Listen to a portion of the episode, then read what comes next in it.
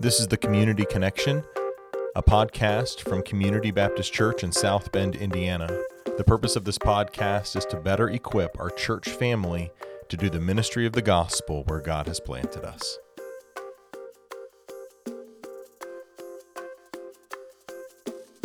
We are back in the podcast studio on this beautiful Thursday afternoon, and I have two incredible announcements for the Community Connection. Number one, Pastor Ben and Holly are having a. A baby boy. You stole it. I was going to say boy. We have to re record that. I'm just kidding. a look- boy. you gave me the eyebrow raise cues. the cue which says, now you take over. We have different cues. We have the finger point, we have the eyebrows, we have the open mouth, like I'm about to jump in and say something. And that was the eyebrow cue that Pastor Bennett and uh, Holly are having a baby boy. Little Pastor Joe Jaquo is going to be his name. And I'm so excited to uh, to announce that. We're taking name suggestions at this time, not because we want your opinion or we really care, but we need a good laugh. and what a lovely comment. And and uh, I've been asking all the kids and the teens, and they've been coming up with some real great ones. Uh, so, what is your what are some of the ones that have risen to the top? Sherman, Sherman Jaquo, Sherman is good. uh, Caden Tracy, wouldn't mind me saying. Jeremiah Loogie is in the front run. Jeremiah Loogie, and I remember the reasoning for Jeremiah Loogie is Because um, if you named him something with a really awful middle name, he'll never get in trouble. Because what kid wants to be called Jeremiah Loogie in front of all of his friends? so it will be kind of a um, a, a a fence for his obedience. Yeah, yeah. We can defeat original sin with a weird name. That's pretty great. That's where we're going. I actually like that a lot. It's pretty And great. uh, and the second great announcement is that we have Pastor Sean joining us. Sean, say hi. Hi, super excited to be here. Yeah, I'm really glad that Sean is joining us. what is your problem? Ah, sorry. We are going to talk about our. Go ahead, Sean. Super excited to be here today. This was this was the cue that Sean gave, sitting up and putting his mouth really close to the mic, like he wanted to say something. Uh, we are going to talk about our hymn of the month, and we don't have a hymn every month. A hymn of the month every month. we do have lots of hymns we sing every month, but we don't have a hymn of the month every. Month. Is that month. true? We don't have a hymn of the month every month? It's true. We did for a while. When was the Because last time we did not have a hymn of the month? Uh, maybe October, November, maybe both of those months. Yeah, you were here for that. Obviously, were two- Yeah, paying I was paying attention. There were two or three months where we didn't. Yeah, we didn't. It may have been in the summer. or Well, late because summer. this is not a tradition that can't be stopped at any time. we're not legalistic about this. No, we're not. This is not a sacred cow, nor will it become a sacred cow. No. What is the purpose of the hymn of the month, Ben? Hymn of the month uh, uh, serves a couple purposes. Number one, it uh, helps our congregation learn songs that they don't know, and we need repetition to aid learning. So we have to sing things over and over and over again to really get them inside our heads. Um, but also, we we tend to pick hymns of the month because of uh, themes or messages that they. Uh, have within them that we think would shepherd our people well. Things that would be helpful to potentially add to the repertoire of themes that come out in our congregational worship. Um, we've talked about a lot of those different kinds of themes in past Hymn of the Month podcasts. Um, and so we, we pick them uh, based on what we think is going to be helpful to have in their heads throughout the week. Like, what, what kind of a song do we want running around in people's heads? What kind of words do we want to guide their thoughts and their hearts and, uh, and to teach them? Uh, it serves a very didactic sort of purpose that way. Another reason why we choose a hymn of the month is because there are some great new hymns out there that perhaps are in our hymnals. Hymnals, maybe they're not in our hymnals, Or maybe they're old hymns, maybe oh, well, I was I was going to get there. not quick enough. Once once again, you are like you're like jumping the line on my on my announcements. Sorry, I had coffee and everything's just like Just zooming, You're- zooming. You're, in the thinking at twice the normal speed. Um, sometimes there are some new hymns that are not in our hymnal that we would like to introduce to our congregation, and just singing them once isn't enough. Other times there are super old, old hymns that have gone out of print or out of use, or maybe have never even been put to music that were written that um, that we want to pull in and sing. Oh yeah, we've sung some of those. What?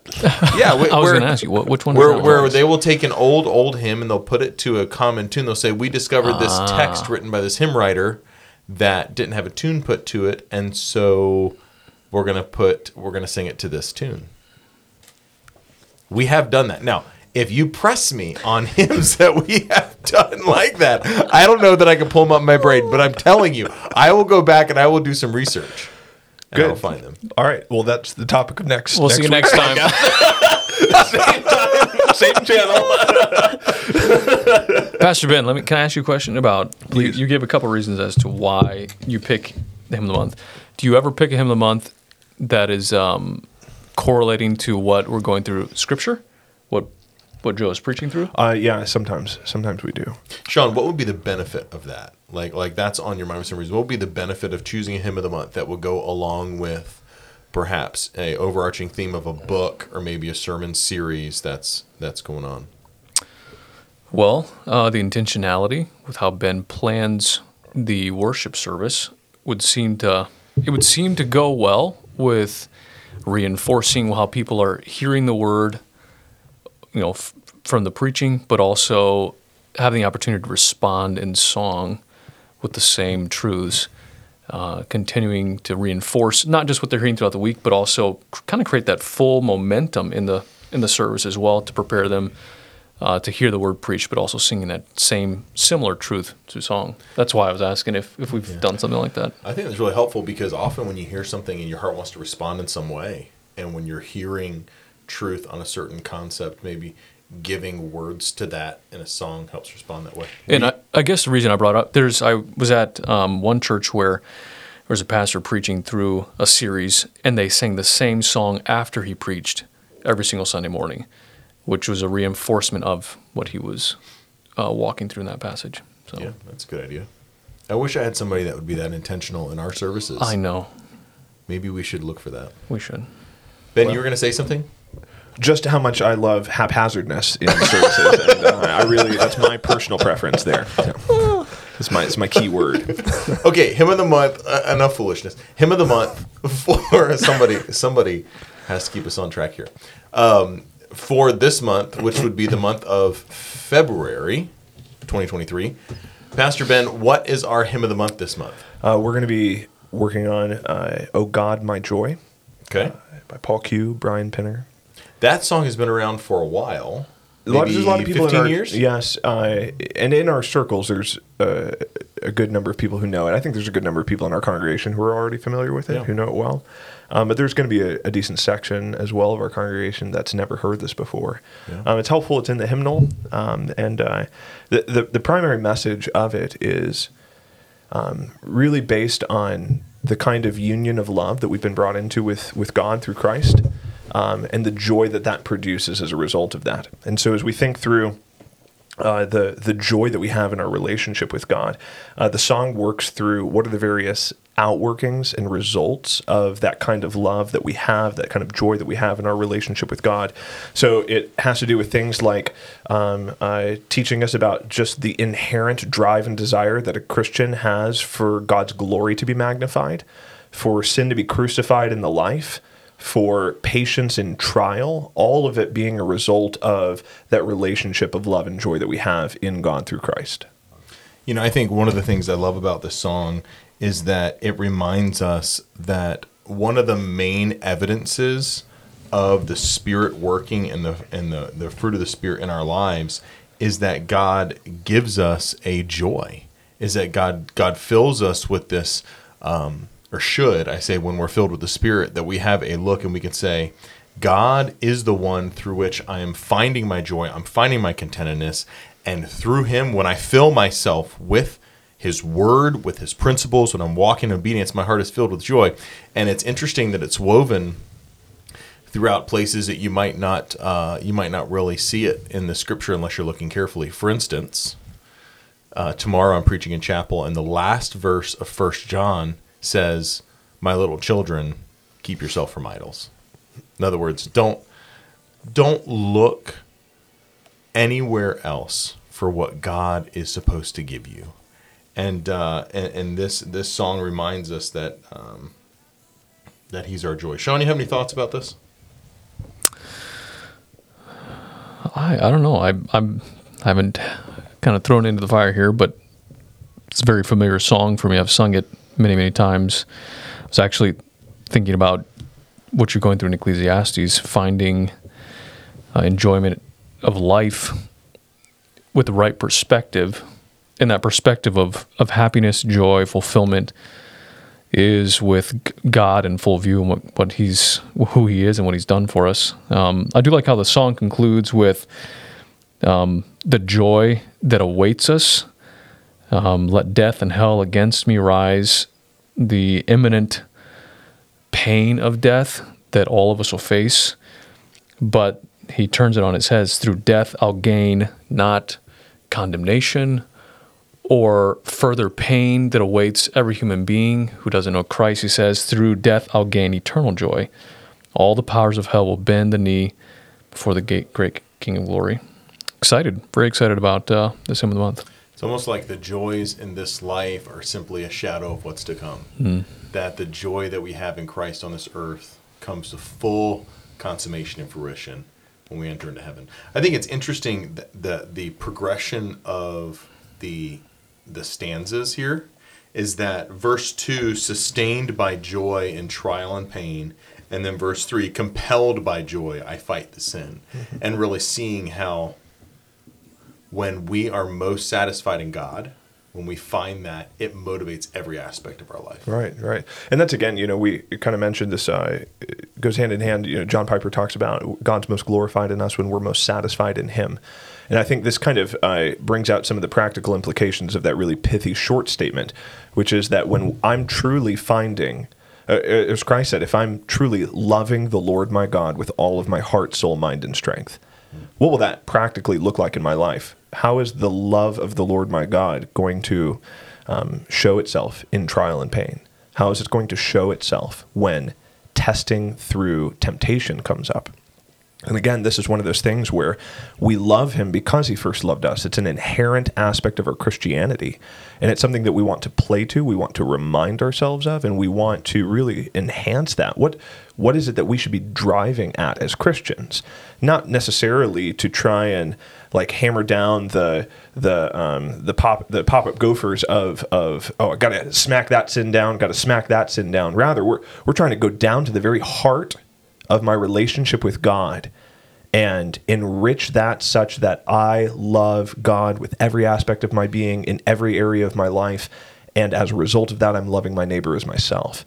And and the result of those sorts of things are no matter the circumstances, once that core is stabilized by scripture in that way, by my understanding of my union with Christ, um, that's when all these other aspects of the Christian life kind of fall into place like dominoes, and the commands of Scripture make sense and actually are right in line with all the desires that I have as a Christian already. So that when I'm commanded, you know, keep yourself from idols, when I'm commanded, flee sexual immorality or this or that, that's, I'm, as a Christian, I'm like, yes, that's already what I want to do. What a joyful yoke to take upon. What a, what a light burden to, to carry with the Lord Jesus. I was recently with a dear saint who was suffering in a lot of pain. And often when I make visits, either in the hospital or to homes or whatever, uh, and I'm I'm encouraging um, children children of God who are part of our congregation with Scripture, there are certain passages I turn to, and it was interesting that when I was with this uh, dear Christian lady, that she said, um, "Can you?" She had her eyes closed because she was in so much pain, and, and I had I had been there previously reading different passages of Scripture. And she said, "Can you read that First Peter passage again?" Had a smile on her face, and um, I turned to First Peter and I read the passage where it says, "Though, you know, we have this uh, First Peter chapter one, we have this incredible." Um, weight of glory and new birth and, and salvation and inheritance waiting for us to be revealed. But now, for for a season, if need be, just for a little amount of time, you're grieved by various trials. But this testing of your faith, and the phrase is more precious than gold that perishes, though it's tried by fire, will be found to praise and glory and honor at the coming of Jesus Christ. Hmm. In that moment, you could just see this dear saint smile. And that's what verse 2 is talking about. Hmm. That you're sustained by joy. It's not as though in that tri- in our trials we say, um, "Man, I'm so glad I'm going through this. I'm just so happy and so joyful that life is hard." No, it's the joy of my deep relationship with God compels me and sustains me and preserves me in those moments to be thinking Scripture, and um, and we really need to be digging deep now to prepare for those moments. And I'll close with this. This uh, Sunday, I'll be preaching from Ecclesiastes chapter 12. And in God's providence, it wasn't last Sunday, but it's this Sunday. And the very the very first phrase in Ecclesiastes 12, remember your creator in the days of your youth, means get to know God now because later you're going to need it.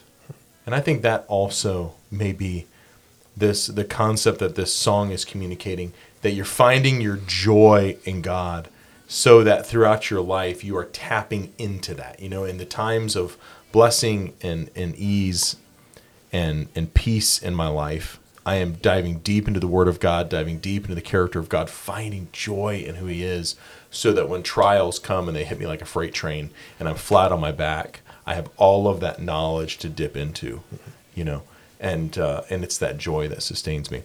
I love this song, and uh, and one one of my favorites has been for a long time. Have we sung this here? I I think it has been sung here in the past, but not in the past several years. This will be that's why the, some people I think here will know it, and for Yeah. others it'll be brand new, and that's why we're going back and taking the time to help everybody learn it together. I am I am I'm really excited for our church family to have these these words echoing in their heads for um, the month of February. Oh God, my joy! It's in the blue hymnal. If you have one at home, it's number Forty-eight. forty-eight.